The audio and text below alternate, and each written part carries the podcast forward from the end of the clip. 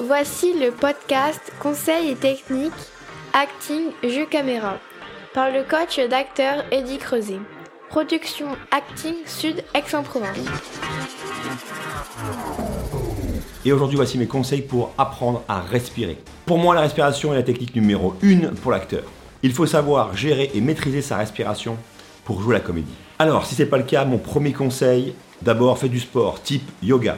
Et aussi faites du chant et également toutes les techniques de cohérence cardiaque. Ensuite, deuxième technique, redescendre la respiration diaphragme dans le ventre, ici.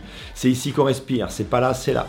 Cette technique abdominale permet de porter la voix ou non en maîtrisant le flux d'air. Quand l'émotion monte dans la vraie vie, le cœur s'accélère et on respire plus fort et donc par la bouche. Donc ma troisième technique pour faire monter l'émotion, respirer par la bouche, profondément. Par la technique de respiration, vous allez donc donner l'information à votre cerveau qu'il y a quelque chose qui se passe en vous. Et ensuite le cerveau va suivre.